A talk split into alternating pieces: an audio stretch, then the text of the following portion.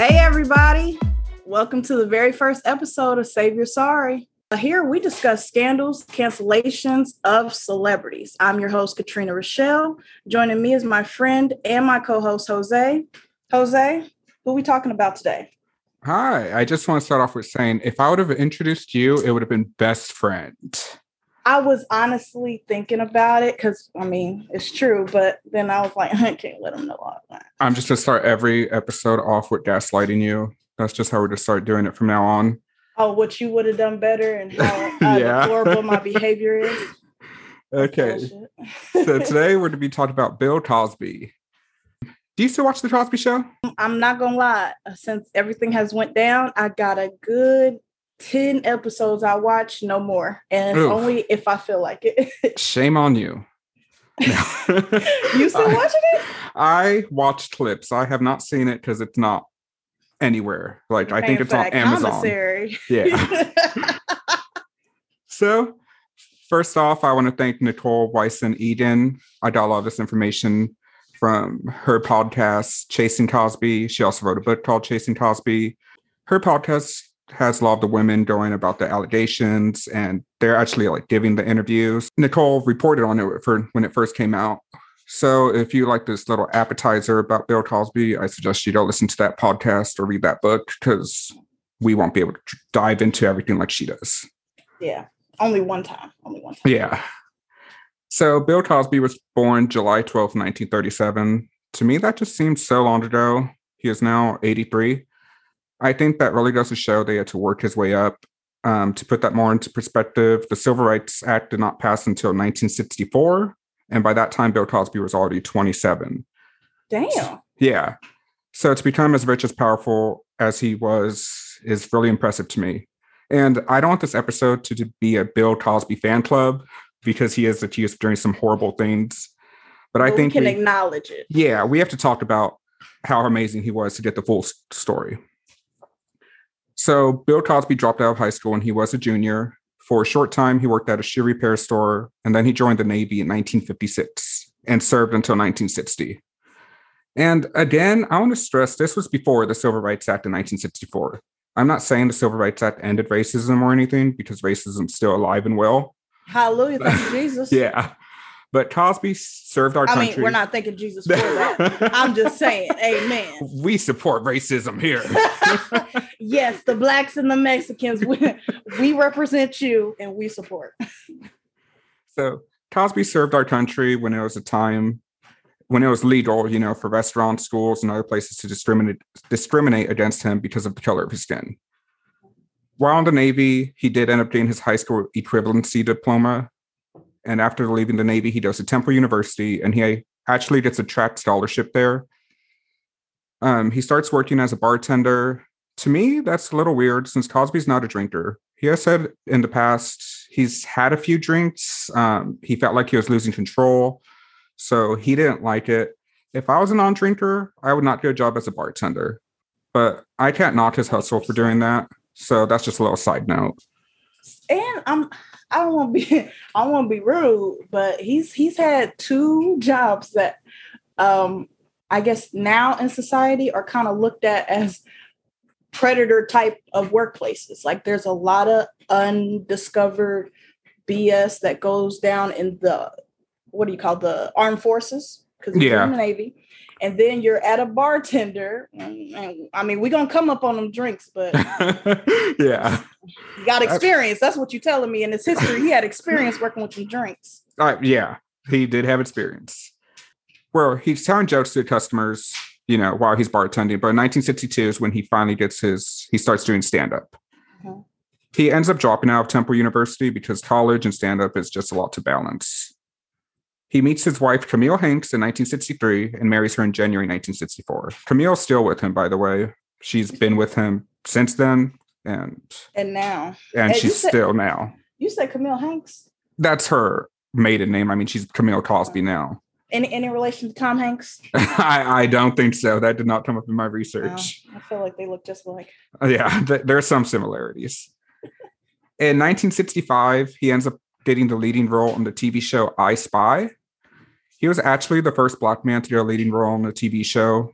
And he does to win three Emmys for his role in 1966, 1967, and 1968.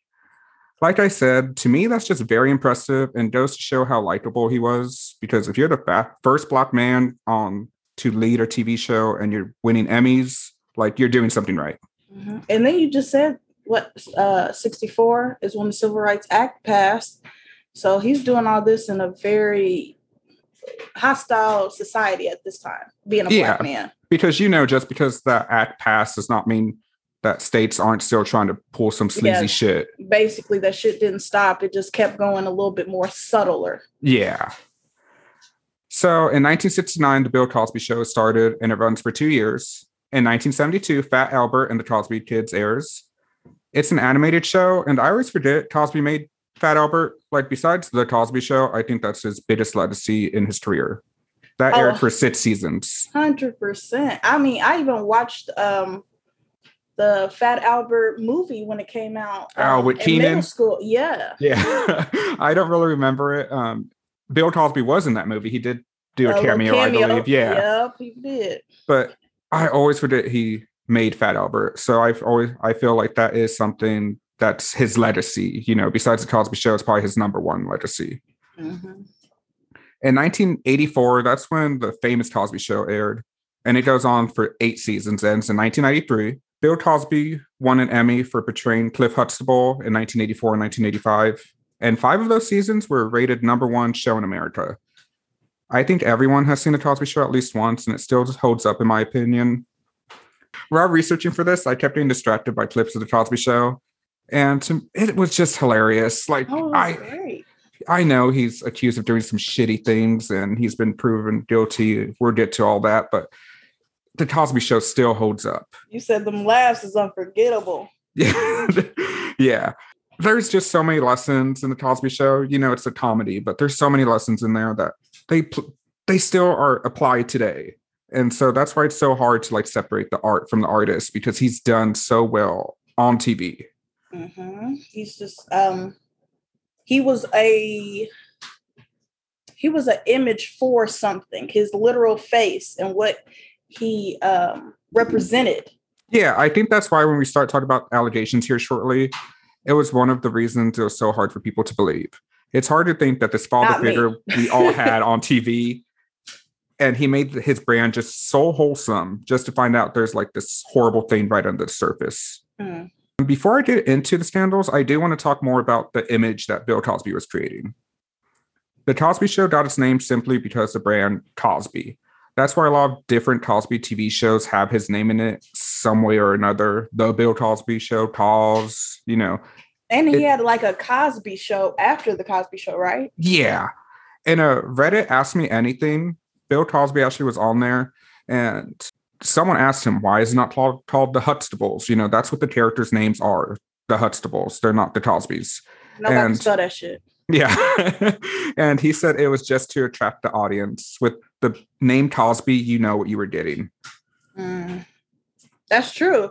And that's what a lot of people do now. I mean, tons of shit, both um TV shows and just brand name things just have everybody's name on it now. I, I mean, everybody Tyler, just wants to get it out. Tyler Perry, every show that he has, every movie he has, it's Tyler Perry Presents or Yep. something along those lines. You're right. The Huxtables were not a strong, struggling family. In fact, they were well off. Bill played a doctor. His on-screen wife, Phylicia Rashad, played a lawyer. Love her. Yeah, it was really one of the first times a black family was portrayed on a positive light in, on TV. There was one little black sheep or problem, if you will, with the Cosby Show, and that was Lisa Bonet, who played Denise Huxtable, the second oldest child. I really love her too. Allegedly, Bill was not happy when Elisa Bonet appeared in the movie Angel Heart and when she appeared topless. I say allegedly because I found sources that said like a person connected to or rumors, but for Bill and Lisa's part, they sort of danced around the issue.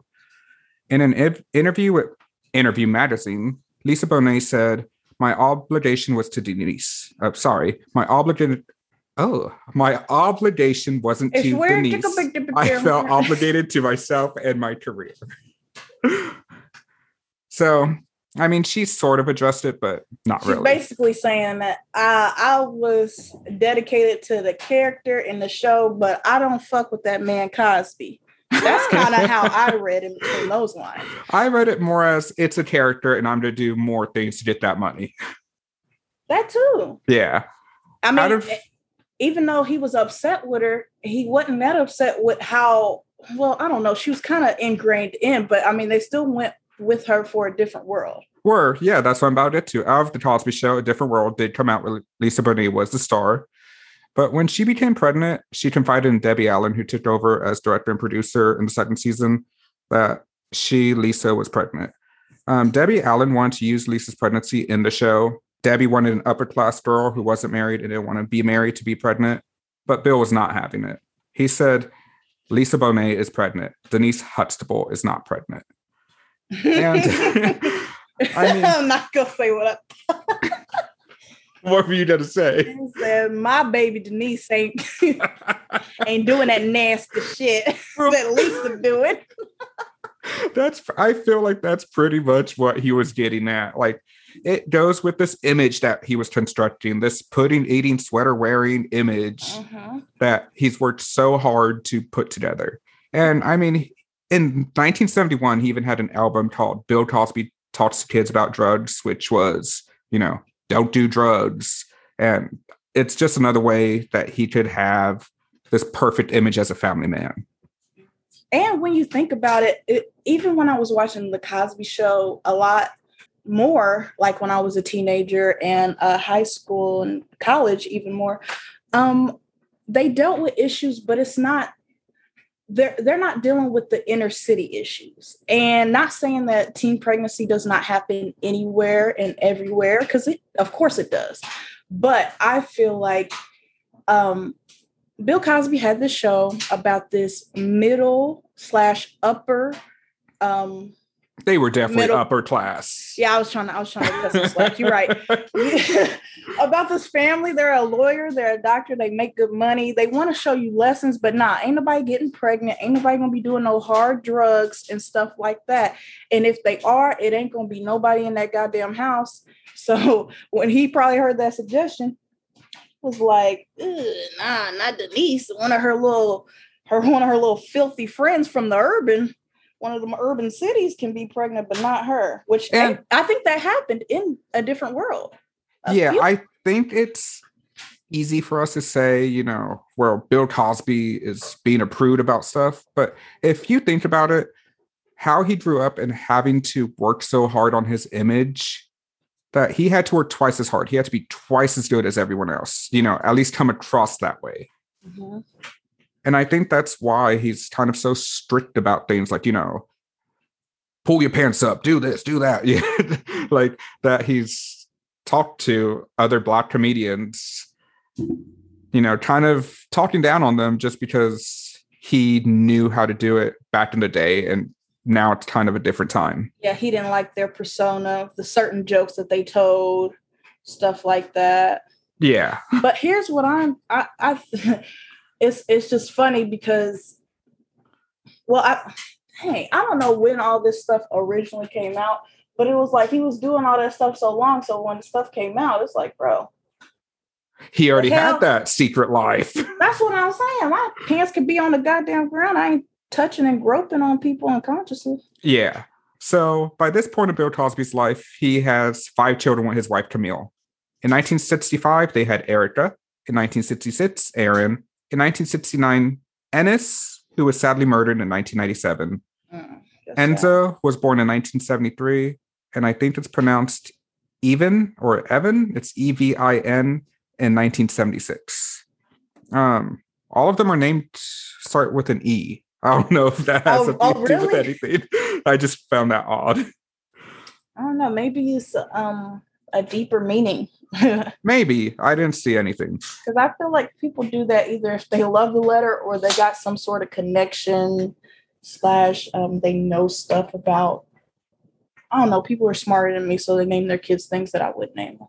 Yeah, but his name's Bill and her name's Camille. Like I Yeah, can get they B or C. themselves. They don't like Bill and Camille. I guess not. they like Emil. so the first scandal I really found about Bill Cosby came in 1997. And this was just two days after Ennis was murdered. The National Enquirer released a story called Cosby Murder Secrets The Mistress, Her Shocking Story of Love, Lies, and Money. I'm not saying the Enquirer should not have published this story, but to lump it together with the murder of his son was a bullshit thing to do. Oh, it's poor taste, but that's the National Enquirer's um that's what they do. It's yeah. I mean, it's going to draw in readers. I get that, but have some class. Of course. So in the article, Shawn Upshaw claimed that she and Bill had an affair in the 1970s. She knew he was married, but she didn't really mind that he was married. And she claims the affair lasted a few months. Shawn claims the affair ended when Bill found out she was pregnant, and Bill had her put someone else's name on the birth certificate, her ex boyfriend's name. Whoa. Yeah.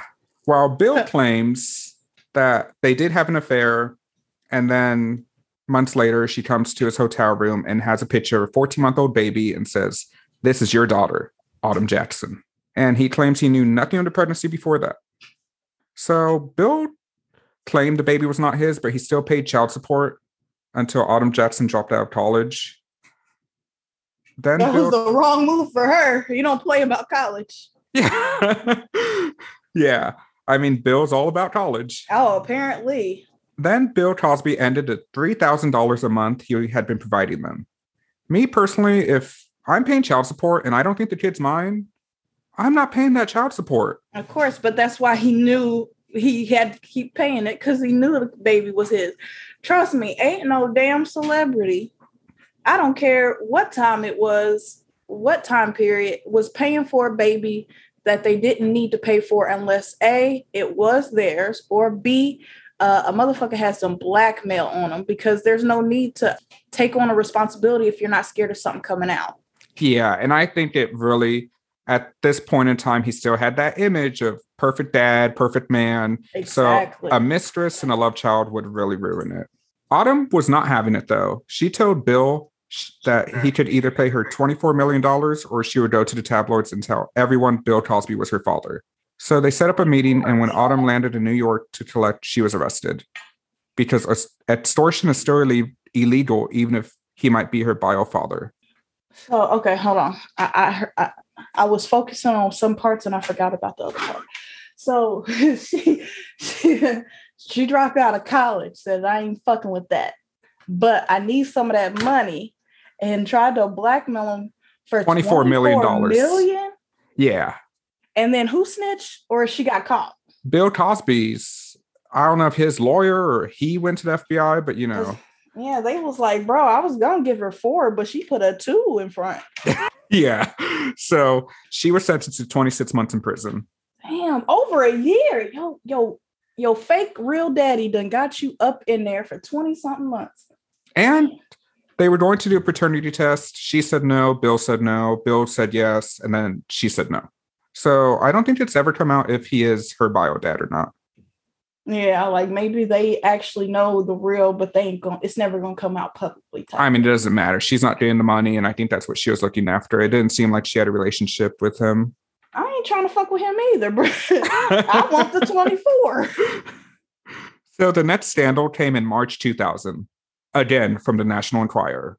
Mm, they got a line on him. Yeah.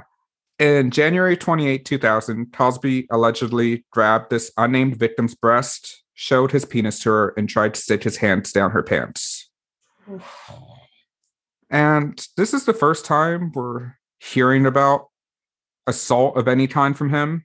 Cosby denied it happened. He threatened a $250 million lawsuit against the National Enquirer if they did not apologize and retract the story. But the National Enquirer stood by their story and nothing ever came of it. Oh, snap! I think the story would have made bigger waves if it wasn't from the National Enquirer. Yeah, because so much of their stuff ha- is fluff or is um, exaggerated to the point where the true story is kind of buried. Yeah, but their reputation's also, not the strongest. Yeah, but also, I don't care who you is. Somebody throw a two hundred something dollar mil- million lawsuit, and you know they kind of got either that money or uh, a good machine behind them. If it's not real, I I would have I would have I don't know what the fuck I would have done, but I would have uh I would have dropped the story if it wasn't real. If someone told me I have a two hundred fifty million dollar lawsuit against you, and they had a team of lawyers, I'm like, sorry, you won't see that story no more. So Exactly. It had legs on it. I know somebody would- yeah, but I guess not enough people pressed him about it, so therefore he didn't feel like he needed to keep going with the charade of uh, suing them for 250 million. no, he, I think the story died down and it was over. So on January twentieth, two thousand five, Andrea Constand comes forward to the police and tells them in January two thousand four, Bill Cosby assaulted her. Mm. Andrea was the director of operations of the women's basketball team in 2001 at Temple University, where Bill Cosby dropped out of way back in the day. Oh yes, yes. They met in 2001. So three years later, when in 2004 is when the assault happened, Andrea says her and Bill had kind of a mentor relationship. Like, you know, they knew each other. Mhm. Um, she was thinking about leaving her job. She wanted to become a massage therapist. And she went over to Bill's house to talk about it. She Oh, was shit. yeah. She was kind of stressed. You know, you're just venting, you're stressed about it. So Bill gave her three pills that he said was like an herbal medicine that would help her relax. So she's in and out. She's been drugged. She's been insult- assaulted. And the next morning she wakes up. Bill Cosby's in a bathrobe. And so she just leaves. That's um, it. that's it at for the time When that happened. when that happened. Okay. So she is still at Temple University. Bill Cosby donates a lot of money to Temple University, so she has some communication with him. So she does talk to him a little, Mhm. but she's having nightmares. She's thinking about it, you know, like what happened, and that's common with people with of sexual assault. Mhm. So the first the first person she opens up to is her mother. By this time, she moves back home, and she's no longer at Temple University. So on January 13th, she calls her mother crying. She's had a nightmare. Is I don't mean to uh, interrupt you. But No, go I, I feel like this because I've read some stories, not all stories, a little bit of stories. Is this the story where the mom calls Bill? Yes, that's what I was about to get to. Okay, okay, play, play it. I just yeah, okay, if you I had about some damn patience, we would be there. I just heard it. I had to interject. You're like, oh, I know this story. Do you want to finish the story, Katrina? okay, no, I'll let you go. so she calls her mom because she's been having these nightmares. She's thinking that he's probably to do it to someone else. And the mom's like, give me her number. The mom's name's Gianna. And she's like, give me the number. I want to call him. I want to find out what pills he gave you. You know, that can mess you up. Mm, So she says on the first recording, Bill admits to it, says he's sorry, like he doesn't know why he did it. He did it. He's evil, blah blah blah. Um, that wasn't recorded. So the second one, she does actually record him, mhm. and you hear on in his own voice, like Bill Cosby has a very distinct voice. You know it's him. And he's just saying he's going to pay for her massage school as long as Andrea ma- maintains a 3.0. So again, Bill Cosby's all about education. And I really find it odd that where a lot of these payoffs, there's stipulation in place about GPA or college, like with his daughter, with now this. And I mean, who knows if there's more? Yeah, I'd be like, bro, calm your ass down. You a college dropout yourself. Yeah. So Motherfucking Kanye West telling me what to do. so when Gianna presses him more on the pills, he says, We're not talking about that right now. We're talking about the school. Oh, trying to, he said, control the narrative. Yeah. So he said he would mail it to her. He never does. And later in the deposition, which I got off the LA Times, but the deposition pieces are everywhere on the internet. I think you can find it in its entirety and read it. I did not read all of it. I read snippets here and there. How long was like, how long is it? Just, just asking. I'm not Like, too sure because I read snippets. You said I did what I could. I got you, bro. I've been there. You said, let me read the synopsis at the topsis. Yeah. so Bill Cosby claimed that he just gave her Benadryl and he was going to pay for her college because he did not want his wife to find out, but it was consensual. So when they asked him, why did you apologize? Mm. He said he apologized because, quote, I'm thinking this is a dirty old man with a young girl. I apologized. I say to the mother, it was a digital penetration. So Cosby to this day claim Digital like finger or digital like he did that over the damn computer. What? What do you mean? that's digital? what I'm wondering. They didn't like really question like what are you guys saying? Like Well, the thing is, you said 2004. Mm, I don't even think the internet was bumping like that. And some, and some telling me Bill Cosby was not digitally penetrating the internet, so it had to be fingers. it it had to be. That's a weird thing to be laughing It- and chuckling about. But why would they say digital? It I mean that's what he said. Weird word. Non-college educated words. I bet a college graduate would have just said, Where he does have a lot of honorary degrees. Some of them have been taken back now, but he has some. "Yeah, honorary." Yeah. honorarily did not go to that damn school. So Cosby, to this day, claims his innocence. In the deposition, when they Mhm. asked him when she talked about Andrea, sat here and cried, How did you feel? He answered with, I think she's a liar, and I know she's a liar because I was there. I mean, So- so was she. Yeah, so was she. so in 2005, when the news breaks of Andrea's attack, there's another person who comes forward. Tamara Green is a lawyer. She said she saw the news story and she said, Oh my God, this happened to me too. So at the time, and the it, but it happened to her 30 years ago in the 1970s. Oh, okay. So this is a older person that this happened to, seeing that this is happening again, but more Yes. recently. So in the 1970s, Tamara was a model who was trying to break out and become a singer. She met Bill and she was hoping that he could try to get her a record deal. She's hanging with him. Her and Bill go to a dinner, and I mean, it's a public dinner. It's not like just her and Bill, there's other people there. One of the people being Cicely Tyson. Hey, oh, Yeah. R.I.P. Like, Mhm. I mean, I think she was in the show I Spy. So it, it could have just been like a work I mean, dinner. she's been in almost everything that she could have been She- in. yeah. so just a little fun fact that she was at the dinner. But Tamara says at this dinner she's not feeling good, so she's like, "I'm gonna call her an early night." But Bill's like, "Hey, would some cold medicine help?"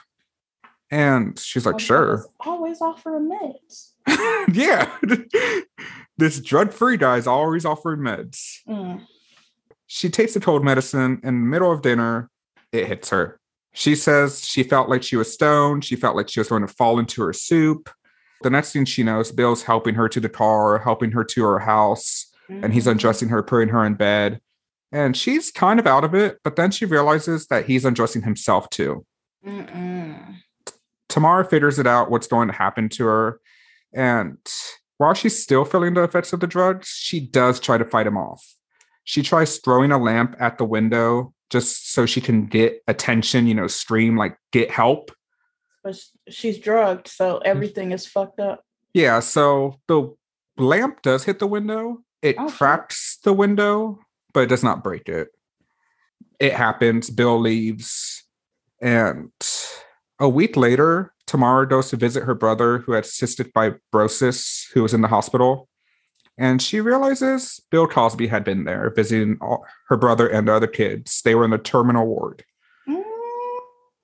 He had given her brother a portable radio, and she felt like this was a way to silence her.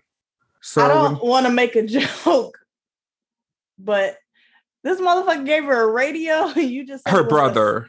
Oh, her brother. Yeah. Radio silence. This man is sending cryptic ass messages with gifts. I did know it's the 1970s, so that's probably like giving someone an iPod or something. I know that shit was seven hundred thousand dollars at that time. I mean, I'm sorry. Let's get back on track. I'm sorry. So the next time she sees Bill, she tells him, I'm not going to make a fuss about this, but I'm going to tell everyone what you did to me for the rest of my life. And she does tell people in her personal life, but she never tells authorities because who would believe her? It's Bill Cosby. Now, Bill Cosby's side of the story is I don't know her. That's all he had to say about Tamara. Mm. I mean, in a way, that that's what he in his defense think they all need to just say. If it was one time, one dinner, people don't remember you. You don't remember all the details. You ain't really told nobody. You can just say, "Eh, I wasn't there. Yeah. I don't know her."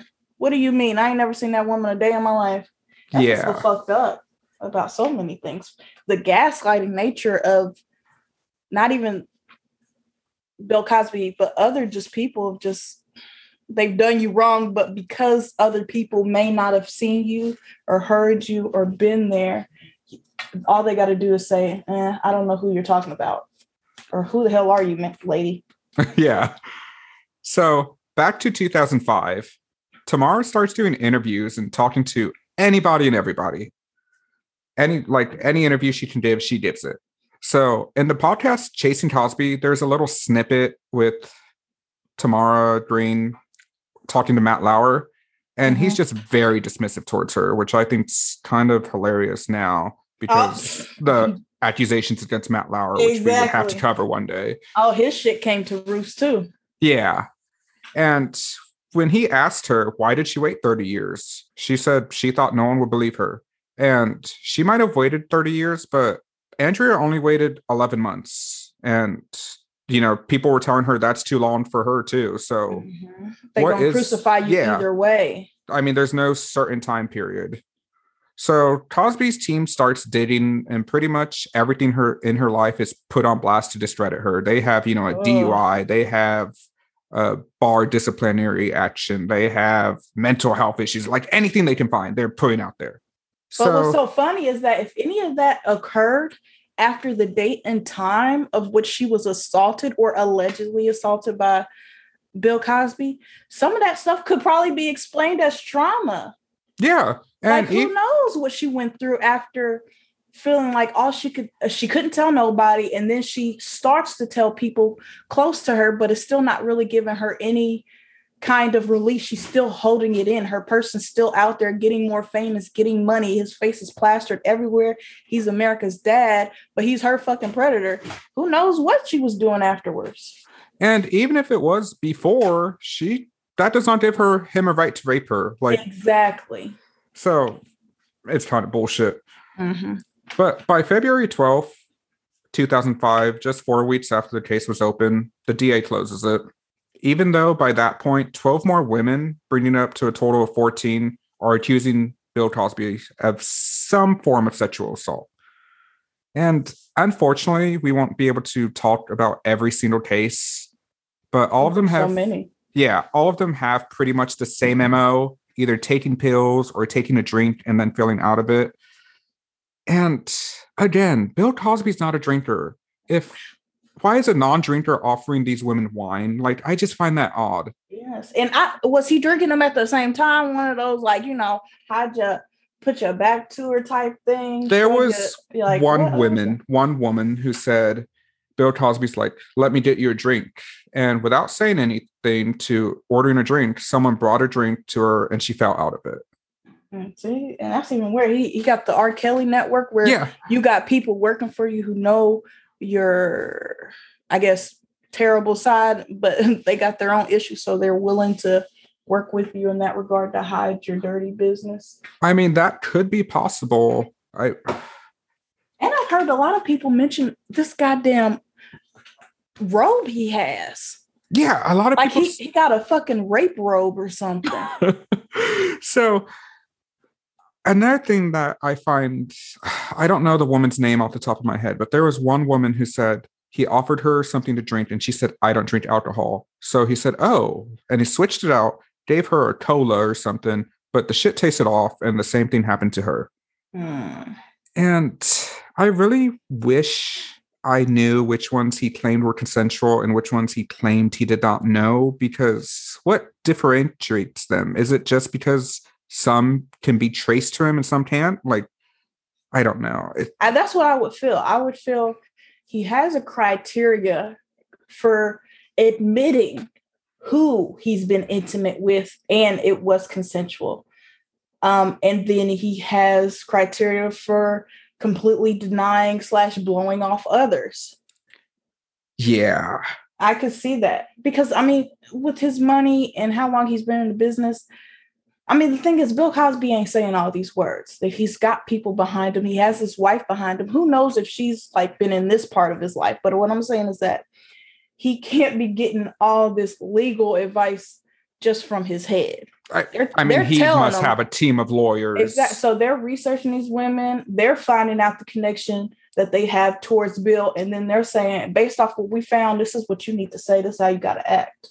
Yeah. So the DA's reason for closing the case was 11 months was too long of a time, even though it's common for sexual assault victims to wait to report. Mm-hmm.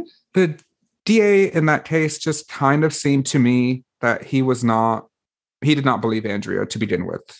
He was all about Cosby.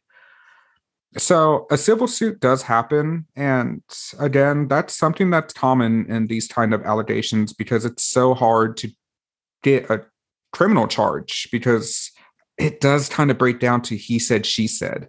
Exactly. And for I only remember this because I took law both in high school and college. but what they say in criminal is beyond a reasonable doubt. And then, oh my gosh, I just brought this up and I can't remember the civil one. The civil one is something like basically, do do you think it could have happened? Uh, like, are you mostly sure that this could have happened? I'm gonna look it up just to be sure because I feel like I should be um correcting what I'm saying, but like criminal law is so much harder to make things stick than civil law. If It's you okay. feel like We're not a- lawyers. I know, right? I wanted to be one, but I wasn't trying to go to school like that. But basically, if in a civil suitor, I guess if a wrong has been um done and you feel like that's plausible, you can win so much more handily in a civil court than criminal. Yes. That's why I see like everybody does at least two lawsuits. They can't get your ass in jail. They want that money. I mean, it is not in a bad way, but I'm just saying. it's a way to get justice. Yes. I mean, you get something out of it. So in 2006, it is settled. Andrea gets an undisclosed amount. The other ones are, I think, are past the statute of limitations. And unfortunately, that is a thing. I don't understand why. I think a crime like that should not have one, but Mhm. that's just me. So she signs an NDA as well. And everything seems to blow over for Bill Cosby. That is until 2014 when Hannibal, I think his name's Buress. Yes, Hannibal Buress, motherfucker had that had that set. yes. During the comedy routine, he calls Bill Cosby a rapist. I personally never heard of Hannibal before 2014, and I haven't really heard of him since. But for some reason, his stand-up routine went viral. It it did because it, it it it was rightfully so though. I was one. I I wouldn't say I was a Hannibal Buress fan. Uh, probably still not either. Not in a bad way, but I don't check for him. Uh, I know he's on uh, the Eric Andre show, and Eric Andre's cool too. But I happened to literally, I'm on Twitter all the time, and I was scrolling through Twitter, and I guess the caption was like, "This set's crazy," or "Watch this something," and it was Hannibal Buress on there, and I watched the whole video where he was like, "Yeah, Bill Cosby is a rapist," and everybody started laughing, and he was like, "Yeah, this ain't a joke. He really has." he really is a rapist and he explains it and i thought that was crazy and then i looked it up and i was like oh shit this motherfucker really wasn't lying Yeah, it really revived the story of Bill Cosby being a rapist. Mm-hmm. Dan McQuade, who is the one who recorded the story about Hannibal doing his little comedy set, he has a theory of why in 2014 the story seems to be bigger and it seems to stick than the 2005 story. Because at that point, when he said that, like no new allegations had come forward. It's still the same 14 women. And he thinks that for some reason, Bill Cosby's team did that thing on Twitter where it was like meme me, where, you know, make a meme about Bill Cosby. And everyone on Twitter just had a field day with it, calling him a rapist, saying, you know, it was everywhere. I remember seeing some of the memes like, Wait, Uh, what? I'm yeah, like- lost. so the alleg- the Hannibal Buress set goes out and it goes viral, and in between it going viral, they they start memeing him or the or the Bill have, Cosby's team like has like on Twitter, it's something Uh-huh. that says meme me, like make a meme about Bill Cosby. But they did that after the set went viral. Yes. Oh, that like, was crazy as hell. it doesn't make sense. Like at us for me, who has no PR experience at all, lay low, keep your head down. Don't become a meme about being a rapist. Or or you here's conspiracy theory. You know we do the conspiracy theories like you know on our own time. So You know how uh, you got all these social media uh, interns and uh, workers who control these accounts like Wendy's, Nike, all that shit on Twitter? Yeah. Maybe somebody in Bill Cosby's team was like, I'm tired of this motherfucker getting just getting away with all this stuff. I heard him and Camille was out in the Hamptons, but I'm about to blow that shit up. About to log in on Twitter and ask these motherfuckers for these memes and see what happens. And then somebody just went rogue and took and, and did that. And we That's never a- heard from that person again. That's a very good theory. Because I cannot believe anybody, like not even Harvey Weinstein, when that shit came out, I didn't even know this motherfucker. I thought he died after yeah. I mean, that's what I feel like the playbook is lay low. I kind of have my own theory on why the story about Cosby blew up. Hannibal is a man, so is Dan McQuade. Could it be possible when a man calls another man a rapist? It seems like more of a truth to society. I Oh, don't uh, know. Uh, unfortunately, I definitely see that because in our society, and you think you don't want to blame all men because, of course, you know, we know some men do this, women there, just like we know all women ain't this, whatever. But very rarely, and especially lately, I mean, you still got motherfuckers out here fighting for Cosby and R. Kelly. Men do not very often publicly hold each other accountable. And he wasn't holding Bill Cosby accountable. I understand that. But the accountable, calling them on their shit in a way that is um he did it in a way that was serious, but it was he was joking, but it was very serious because it actually happened. And when people heard it and verified that it was, of course, serious, the people who I guess didn't pay attention before, they was like, oh shit, I guess this man is serious. But these women who were a part of the story, Andrea, Tamara, 12 other women, and Yeah. Nicole Weisensee Egan, who had been reporting on it since the beginning. I don't understand why these women were not believed. And Mhm. then a man comes out and it's like, oh, Bill Cosby's a rapist. yeah, a whole almost decade later from when this start this stuff started getting public public. Yeah. So in 2014, when the Associate Press asked Bill Cosby about the allegations, he said, We don't talk about that. He tries to shut them down, says if they have any integrity, they will not air it. Mm, Um, spoiler alert, they did end up airing it because we saw it. And I think this interview shows how Bill Cosby has handled bad press. He has told them don't air it. He has, you know, tried to silence people. uh-huh. Back in the day, we didn't hear nothing, but now it started to become a 21st century, and now we hearing all your business because they ain't scared of you like that no more. Apparently, Yeah, and as more coverage of the news comes out, more than 60 women in total are now coming forward and saying Bill Cosby assaulted them in some way or tried to assault them. and that's a lot of damn women. And false reporting of sexual assaults is very rare. It's only between 2 and 10%. So 60 plus women and for all of them to be Mhm. lying seems near impossible. Exactly. But Bill Cosby still claims his innocence. On September 25th, 2018, Bill Cosby was sentenced to three to 10 years in prison for the assault of Andrea Constand. The earliest he can get out is September 25th, 2021. And that is Mm. kind of where we're at right now. His team is trying to appeal it, but I don't know if there's much to appeal. Like, I don't know. We we'll just have to wait and see, I guess. Um, so some ways that people have reacted in his life. Camille, his wife, has said she thinks racism is at the root of all of this. And okay, Camille. Phylicia Rashad, his on screen wife, said, What you're seeing is a destruction of a legacy, and I think it's Mm. orchestrated. Orchestrated. I don't know why or who's doing it, but it's the legacy that's so important to the culture. A lot of people online seem to agree with Phylicia Mm. that's why it's so hard to you know he's done so much good he's donated you know thousands of dollars he's done so good i don't know if i would say it's orchestrated though it's I don't know. This is this is what I'll say from my standpoint. I guess is I have very different feelings about him being in prison. But here's here's the problem. I got soft spots for older people. So when old people in jail, I'd be like, oh, that's sad. You're gonna die in jail. Yeah.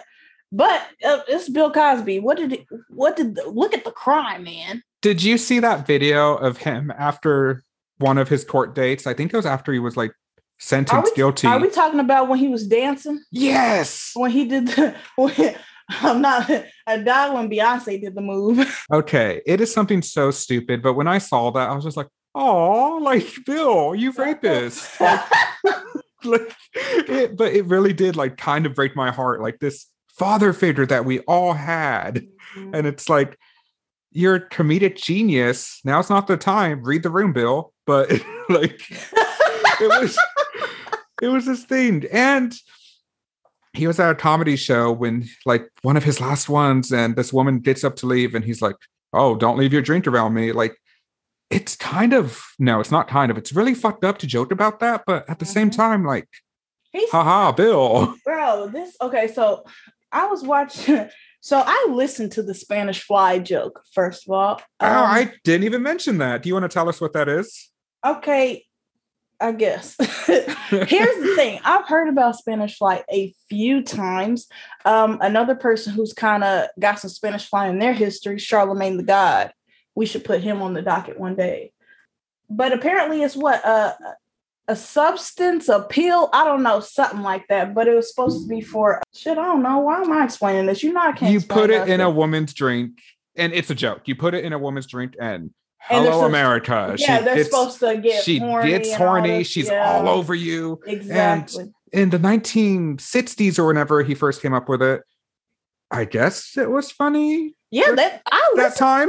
Listened to the joke told two different times. Them motherfuckers was dying. Yeah, I'm like, oh, Give us some Spanish fly. and I was let's like, roofie the bitch. Like, yes. I- they thought it was so funny. You just find a couple of good looking women and you give them that Spanish fly. And then he told the joke when he was in, uh, where'd he go? Uh, went to Spain, got in the cab, and the Spanish cab driver was like, I'm looking for that American fly. And I, and we all chuckled about rape. Like that type of thing. I don't know. And I feel like it was more common. You know, you had people ingesting drugs and you had the whole um, disco life and everybody up in the clubs and doing all that. But it's still weird how he was still joking about it in the 70s, 80s, 90s, and the 2000s. Like that man, that was his bookmark joke. yeah. Another person who spoke out was Raven-Symoné, one of his on-screen granddaughters, and Raven. I feel like everyone knows Raven. Um, and she Oh, had the best Raven. response, in my opinion. And this was before he went to trial. She said, I want everyone who deserves justice to get justice. And I think that's just, she's had media training. I think it's just like, you know, she did not pick a side and she just went with it. Yeah. To be fair, she really couldn't pick a side. And I mean, it, it, it, this is what I will say. She could have picked a side. Of course, she could have went straight all the way to the victims and just condemned Bill Cosby. But the way Raven has ex- like explained her experiment experience on the Bill Co- on the Cosby Show, which is she was uh she was so young she really doesn't remember anything, but she remembers him at least being kind to her.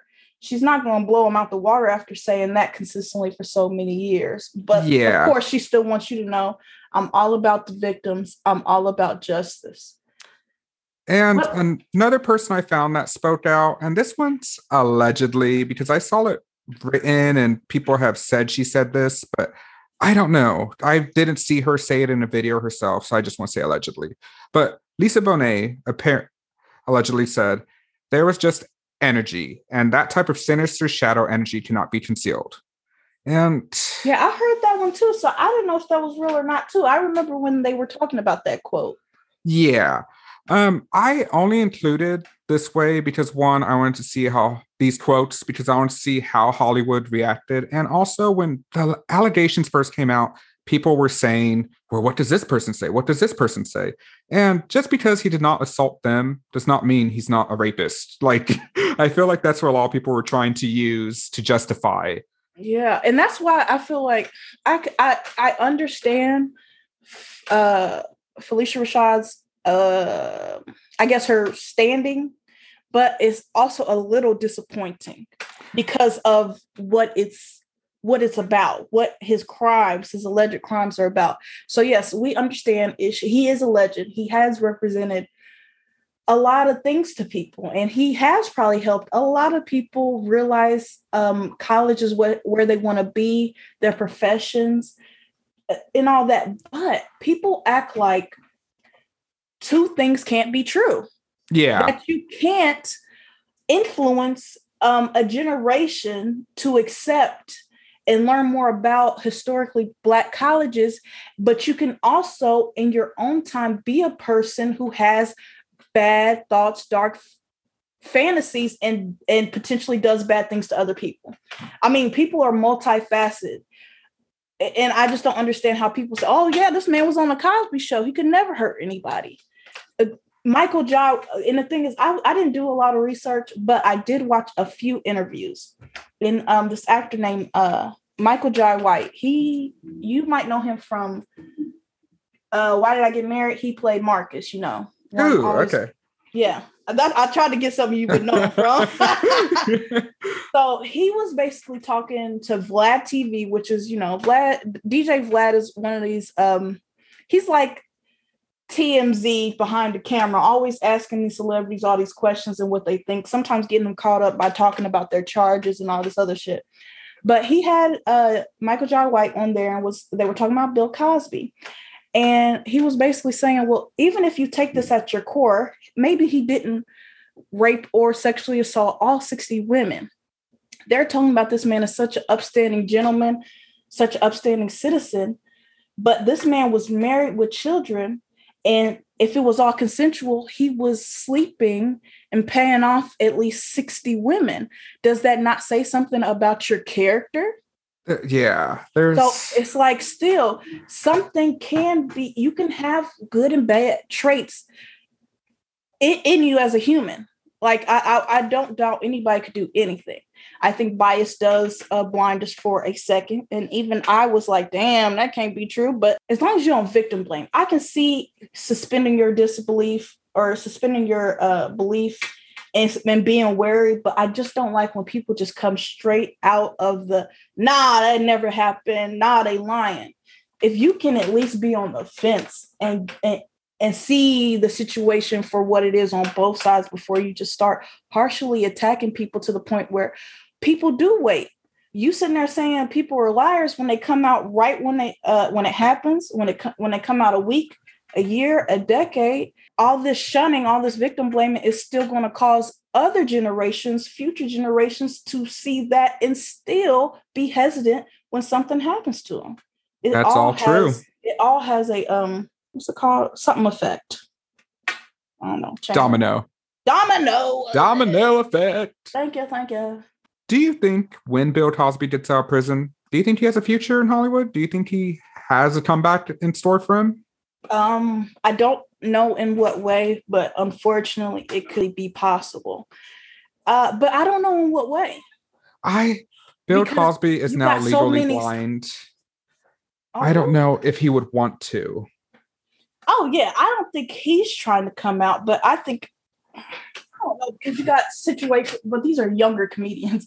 Ironically, so many comedians are getting out of it being perverts. But you got um the look, and this is not as um serious as Bill Cosby, of course, but you got the Louis C.K. situation where I mean he he ducked off for a little bit after doing his shit and then uh he's getting his uh his his sets in. Chris Yeah. D'Elia, he did his shit, ducked off for a little bit, and he was what doing uh texting and flirting.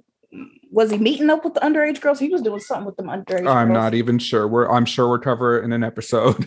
Yeah, he was doing all that, and then he's getting his set. So I don't. I think Bill's probably going to lay low if he uh lives out his prison sentence and gets released. I mean, he could be out this year, so I, I think, think- there's definitely people though that will really want to um I think him some people will show, support him. interview him. Of course, people are still trying. They doing R. Kelly rallies. They're doing Bill Cosby rallies. There's always going to be a fan base for them, no matter what they do. It's just what the stars will do themselves.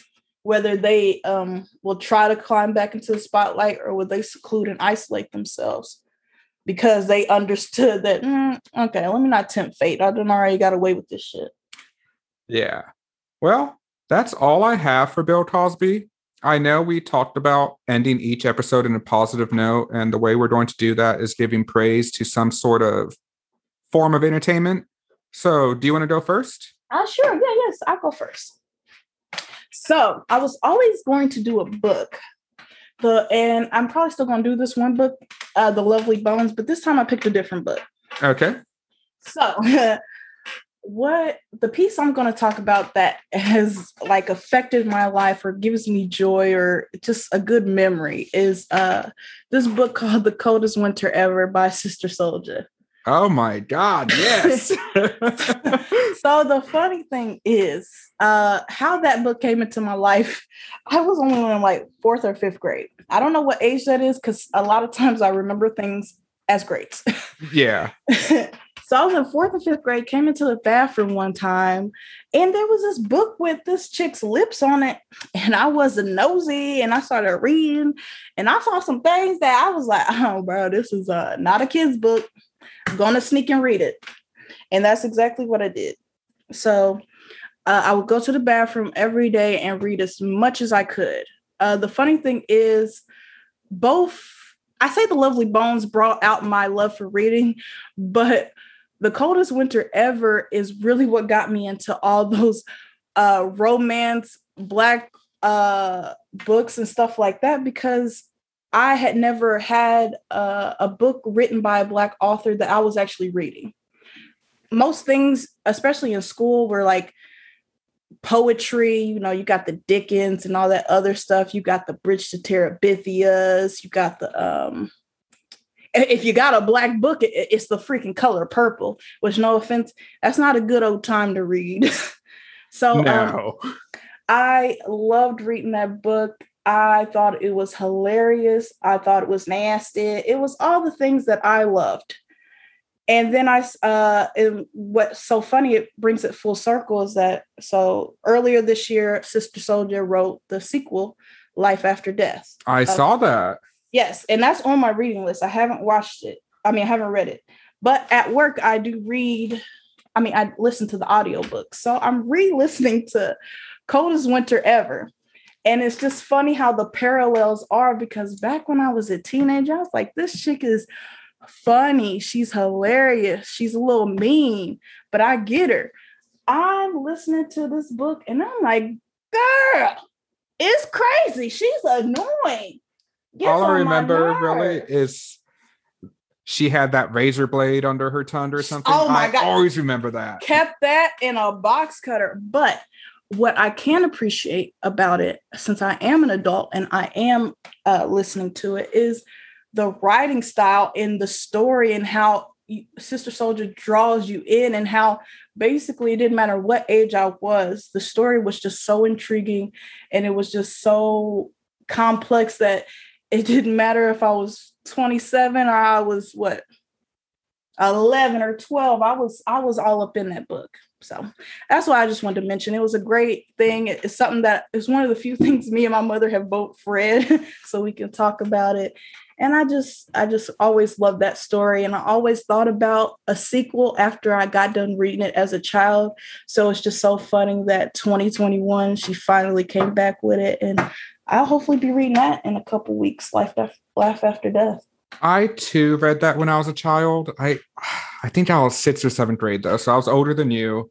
Um, humble brag. I can't I, stand. I did read it in one day. I had a sit day. It was my sister's book, and I had no other books to read. And I just read that book, and I finished it one day. It was like you know, it's one of those books you could not put down. Exactly. I still can't play pause it. um I think my form of entertainment that I'm going to talk about this time is the song Wait by Get Set Go. If you remember, the oh. song was on do you know where it's from? I, where I first heard it. I know what you're talking about. it was the Grey's Anatomy musical episode. Yes. I hated it when I first heard it. I heard it in your dorm room, and it was Dr. Bailey singing with April Kepner, the two characters on the show. And I'm like, why the hell is this bitch coming in, like ruining her song? Like, you know, she just comes into the, the part, and I'm like, bitch, stop, stop, stop. And it always irked me.